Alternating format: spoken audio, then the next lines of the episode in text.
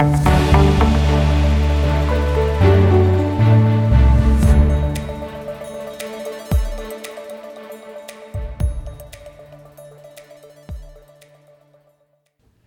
niin, tervetuloa kuuntelemaan Nordea varallisuuden hoidon lokakuista sijoituspodia. Meillä on täällä tänään jälleen kerran äänessä Hertta Alava. Hei vaan. Ville Korhonen. Moi moi.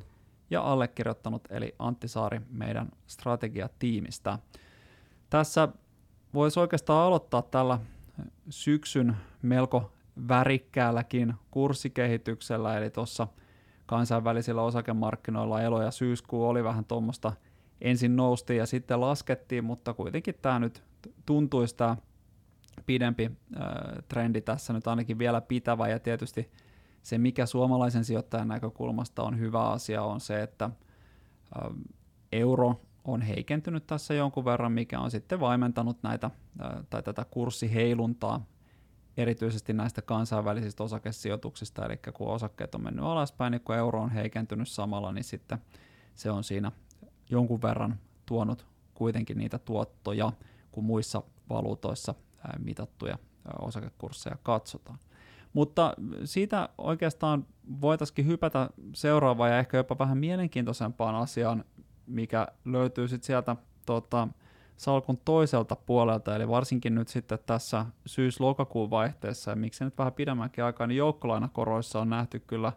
aika villiä liikehdintää, Ville. Joo, korot on ollut nousussa ja pitkät valtiolainakorothan on nyt sitten nousseet, sanotaan, tämän taloussuhdanteen ennätystasoille. Saksan pitkä korko lähes kolmessa prosentissa, milloin viimeksi oltu näin korkealla. No eurokriisin aikaan vuonna 2011 ja Yhdysvalloissa pitkä korko on lähes viidessä prosentissa. No milloin tämmöisiä tasoja nähty Yhdysvalloissa? Pitää mennä aina vuoteen 2007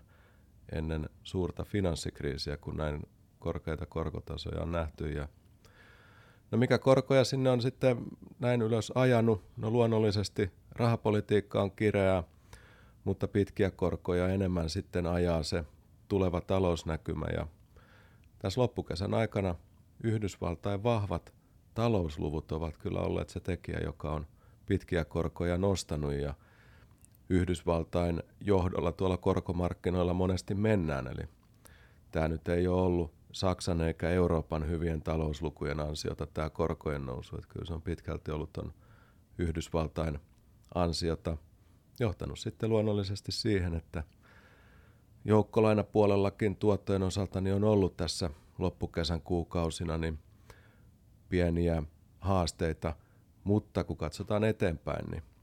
aika aika mielenkiintoisia, ellei jopa houkuttelevia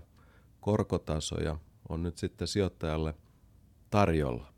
Hyvä kysymys, mitä tuolta monesti kuuluu, että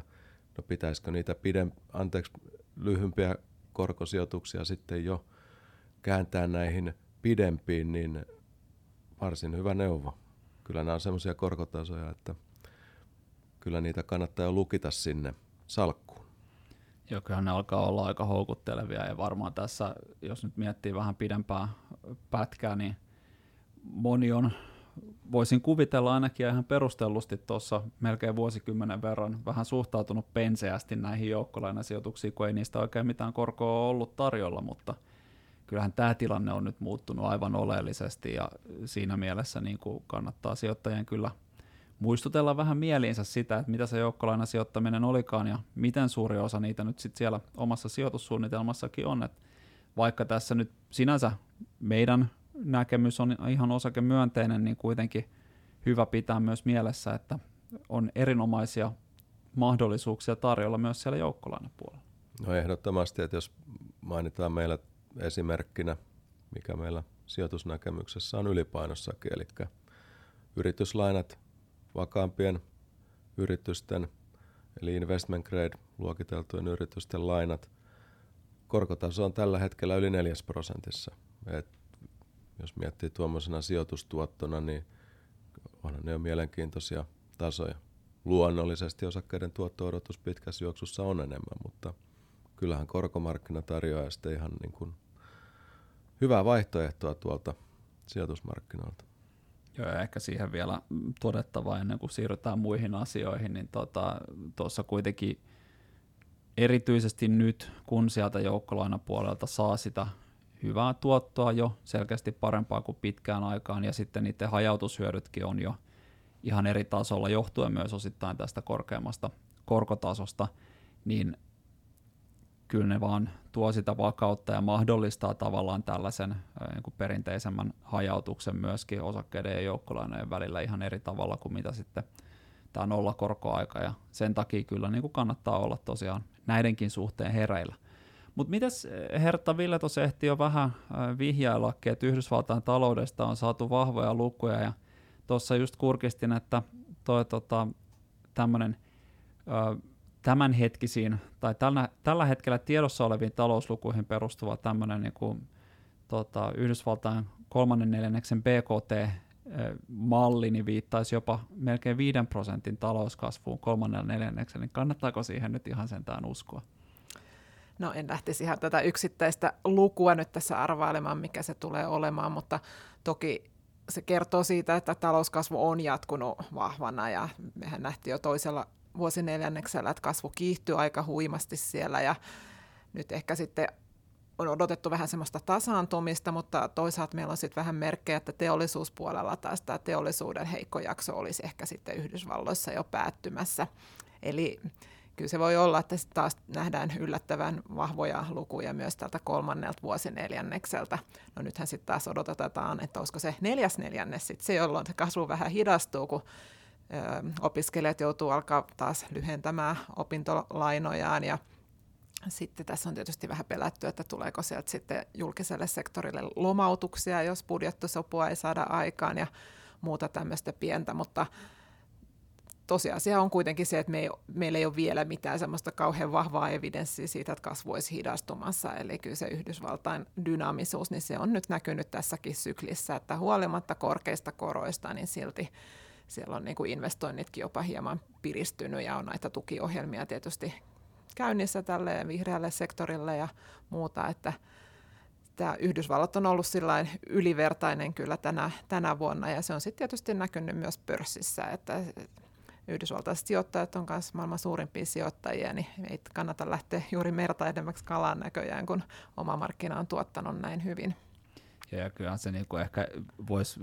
tähän niinku anekdoottina myöskin todeta, että Pohjois-Amerikan osakemarkkinat ylipäätään niin on kyllä pärjänneet jopa hämmästyttävän hyvin tässä niinku tämän vuoden aikana. Et itse jopa ehkä vähän ajattelisin niinku sillä tavalla, että niillä arvoisuuskertoimet voisi olla hieman maltillisemmatkin, mutta välttämättä se ei sitten ole, ole sinänsä niin kuin vaatimus, että, tai, tai sanotaan ehkä enemmänkin näin päin, että arvostuskertoimet voi laskea myös sitä kautta, että tulokset kasvaa. Et välttämättä sieltä ei kuitenkaan sit mitään hirveän, hirveän surkeita ää, kehityskulkuja kannata myöskään odottaa. Ja tosiaan, jos talous jatkaa noin vahvana, niin lienee melko todennäköistä, että tulokset myös sitten kasvaa ja semmoista niin kuin pientä, pientä positiivista vihjettä tuossa myös niin kuin Yhdysvaltain osalta on näkyvissä, mutta ennen kuin mennään siihen, niin voitaisiin itse asiassa tehdä pieni tämmöinen kierros myös maailman ympäri, koska vaikka Yhdysvaltain taloudessa menee hyvin, niin onko meillä sitten kuitenkin muita jotain pieniä tällaisia haasteita vai mitä, mitä tähän Eurooppaan ja Kiinaan esimerkiksi pitäisi nyt sitten suhtautua? No, kyllä kuitenkin voisi olla, että, että kun tämä arvostusero on tullut aika suureksi niin kuin Yhdysvaltain ja näiden muiden markkinoiden välillä, ja sitten se momentum pitäisi alkaa paranee Euroopassa ja sitten Aasiassa odotetaan kanssa aika vahvaa kehitystä ensi vuonna, eli siltä kannalta niin voisi ajatella, että nämä jälkeen jääneet markkinat sitten tässä seuraavien puolen vuoden aikana niin voisi kehittyä sitten vähän vahvemmin kuin Yhdysvallat, että ei välttämättä tarkoita, että Yhdysvalloissa tullaan alaspäin, vaan että näissä muissa saataisiin tämmöistä vähän sen piristymistä. Ja Euroopassahan talous on ollut muuten ihan ok, mutta teollisuushan on täällä ollut aika pahoissa kantimissa jo niin kuin pidempään. Ja tietysti tämä globaali tilanne on vaikuttanut ja Kiinan riippuvuus ja energiakustannukset ja kaikki, mutta että ehkä nyt niin kuin on vähän sellaista keskustelu tässä ollut paljon, että oltaisiko nyt jo pohjilla. Eli sehän yleensä osakemarkkinoille riittää, että ollaan pohjilla ja sieltä lähdetään sitten ylöspäin. Ei välttämättä tarvi vielä olla niin kuin kaikkien indikaattorien kääntynyt positiiviseksi, mutta että se, että tilanne ei enää niin kuin kiihtyvästi huonone, niin se voisi jo auttaa. Ja Kiinassahan meillä on ollut myös vähän vaihtelevaa tänä vuonna, eli aluksi näytti, että kasvu lähtee aika hyvään vauhtiin, kun koronarajoitukset poistettiin. No sitten kesällä oli tosi heikko jakso, mutta ihan nyt tässä viimeisen kuukauden aikana on sit saatu jo taas vähän niin kuin positiivisempia lukuja, eli kyllä tässä nyt on mahdollista, että se Kiina sitten kuitenkin yllättää positiivisesti loppuvuonna. Ihan niin kuin, että luonnollisesti tämä kasvu vähän kiihtyy, sitten toisaalta meillä on näitä tiettyjä elvytystoimenpiteitä, ja sitten on vielä tämmöinen Kiinan johdon tämmöinen suunnittelukokous tässä joko loka- tai marraskuussa, se ei ole vielä ihan varmaa, jossa sitten ehkä vielä ilmoitetaan jostain uusista elvytystoimista. Niin kyllä tässä on pientä toivoa, että nämä muutkin markkinat sitten täältä perästä vähän nousis ja yleensä tämmöinen, jos tuli tämä positiivisempi globaali kasvun momentum, että Kiina lähtee ja Euroopan teollisuus lähtisi piristymään, niin kyllähän se hyödyttää sitten yleensä Suomen pörssiäkin. Ja se olisi tietysti toivottavaa, että Suomen pörssihän on ollut Kiinan kanssa niin kuin se surkein alue tänä vuonna, että ehkä sitten tosiaan loppuvuotta kohti saataisiin vähän sen parempaa vetoa myös tänne kotimaahan. Joo, sitä, sitä sopii toivoa ja tosiaan ehkä niin kuin Euroopassa, jos katsoo, niin se taitaa olla se isoin, isoin heikkous tällä hetkellä Saksaan keskittynyt, että muuten niin kuin ei ole ihan samalla tavalla menty alaspäin, mutta toki se on myöskin sitten isoin talous, että kyllähän se nyt vaan siinä kokonaisuudessa tuntuu. Ja tietysti jos tosiaan jos, jos nyt saadaan niin kuin vähän vakuuttavampaa viestiä vielä siitä, että tämä niin kuin teollisuuden surkeus alkaisi vähitellen ainakin hellittämään, ei välttämättä niin kuin vielä kääntyä kasvuksi, mutta hellittämään, niin se kyllä tosiaan niin voisi eurooppalaisia osakemarkkinoita ja erityisesti toki Suomea, joka on ollut aika haastava tässä tänä vuonna, niin tuota, auttaa. Jos hypätään siihen tuloskuvaan takaisin, niin nythän siis tosiaan Yhdysvalloissa, euroalueellakin itse asiassa kun kokonaisuutena katsotaan, niin nämä tulokset on jo vähitellen kääntymässä, Yhdysvalloissa kääntyneet jo kasvun puolelle, eli siellä niin kuin, siinä mielessä, kun talous on kääntynyt ja tulokset kääntynyt kasvuun, niin se sitten kyllä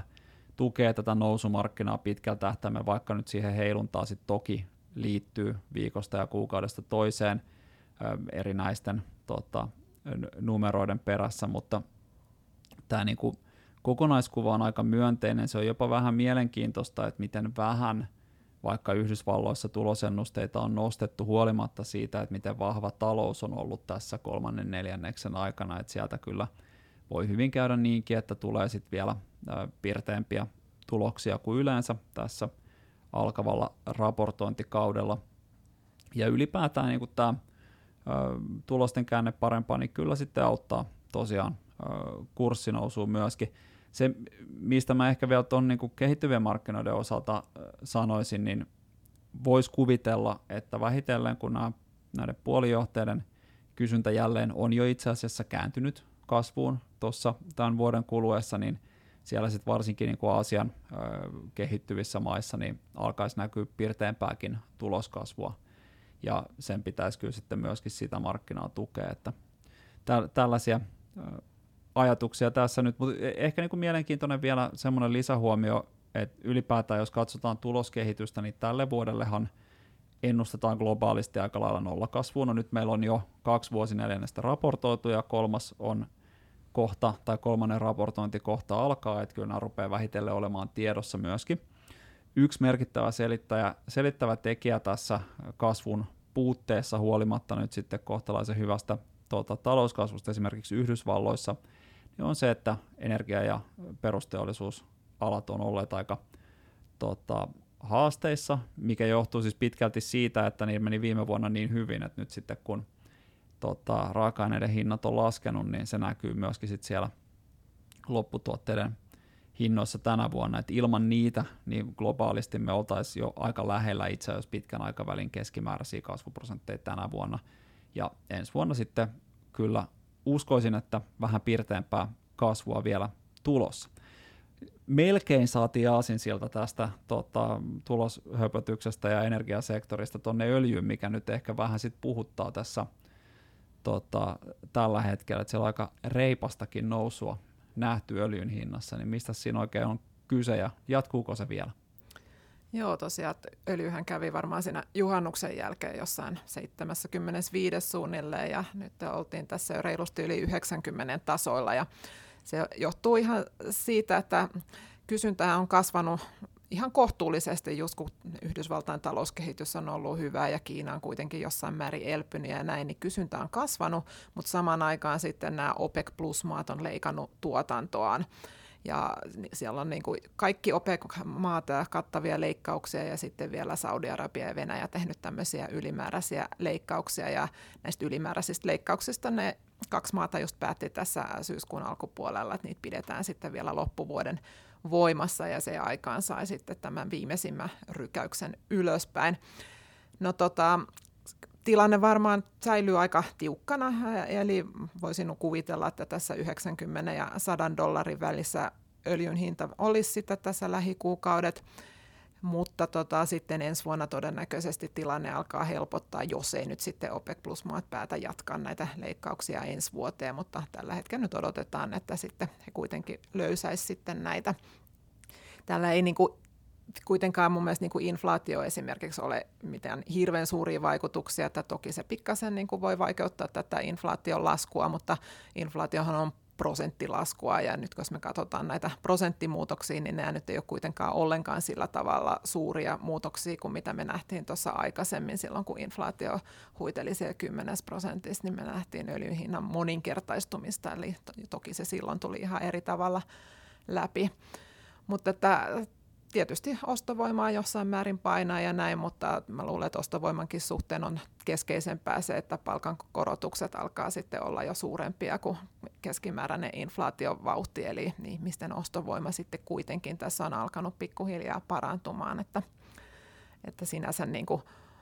eihän se hyvä asia, että se öljyhinta eh, nousee, mutta että ei tässä nyt semmoisesta niin kuin mistään kriisitunnelmista puhuta näillä tasoilla. Että ennemmin ehkä voi just ajatella, että tämä kertoo myös tästä kysynnän vahvuudesta, että kun talouskasvu on sitten kuitenkin ollut ihan kohtuullisen hyvä. Ja siinähän on toki myöskin semmoinenkin puoli, että kun se öljyhinta nousee tarpeeksi korkealle, niin se alkaa houkutella ennen pitkään myöskin muita tuotteja ja se houkuttelee myöskin – Yhdysvaltoja tekemään sitten muita poliittisia ratkaisuja ja houkuttelemaan sitten sellaisia tuottajia, jotka ei välttämättä ole ollut markkinoilla. Et siinä niin kuin, tavallaan jossain määrin myöskin näillä öljyntuottajamailla niin on kyllä oma kannustin olla päästämättä sitä öljyhintaa liian korkealle. Näin on, ja kyllä mä luulen, että se 100 dollaria niin kuin Saudi-Arabialle on jo semmoinen niin taso, että siinä vaiheessa sitten aletaan vähän lisäämään öljyn tuotantoa ja toki Saudi-Arabia saa siitä sitten ihan konkreettisesti lisää öljytulojakin, jos sitä myydään enemmän, että siellä pystyttäisiin aika,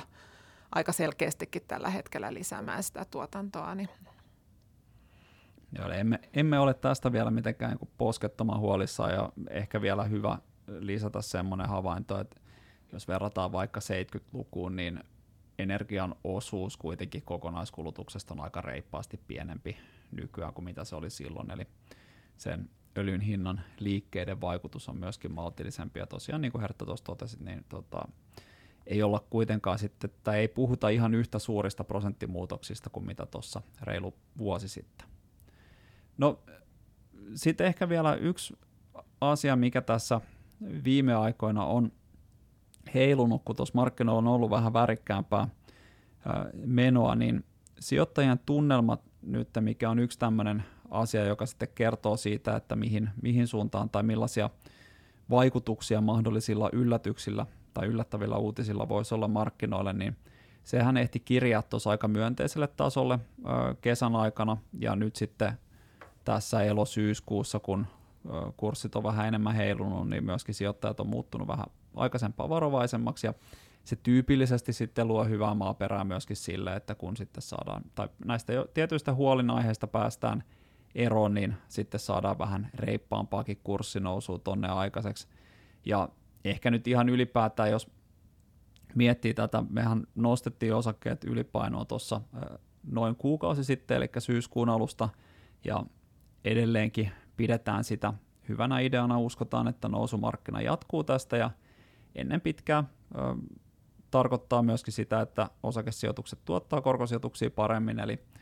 tyypillisesti kun tota, nousumarkkina jatkuu, niin osakkeet tuottaa enemmän kuin keskimäärin, ja sitten kun tulee se laskumarkkina, niin se sitten palauttaa ne kertyneet tuotot sinne keskiarvoihin suurin piirtein. Ja sillä ajatuksella tässä nyt sitten ollaan edelleen liikkeellä, mutta tosiaan tärkeää muistaa se, että niitä hyviä tuottoja on kyllä tarjolla myöskin sieltä joukkolainan puolelta, eli kyllä myöskin erinomainen aika pitää huoli siitä oman salkun riittävästä hajautuksesta ja erityisesti myöskin sitten just näiden joukkolainasijoitusten osalta, jos niitä nyt on vähän ehkä tuossa nollakorkoaikana sattunut karttamaan. Mutta näihin kuvia tunnelmiin voitaisiin ehkä päättää tämä lokakuinen sijoituspodi, ja jos nyt ei mitään ihmeempiä satuja tapahdu tässä matkan varrella, niin seuraava sitten tulee tuossa marraskuun alussa, ja tässä vaiheessa voisin kiittää jälleen kaikkia kuulijoita, ja kiitos Hertta ja Ville erinomaisista kommenteista ja analyysistä. Kiitos. Kiitos. Hei hei.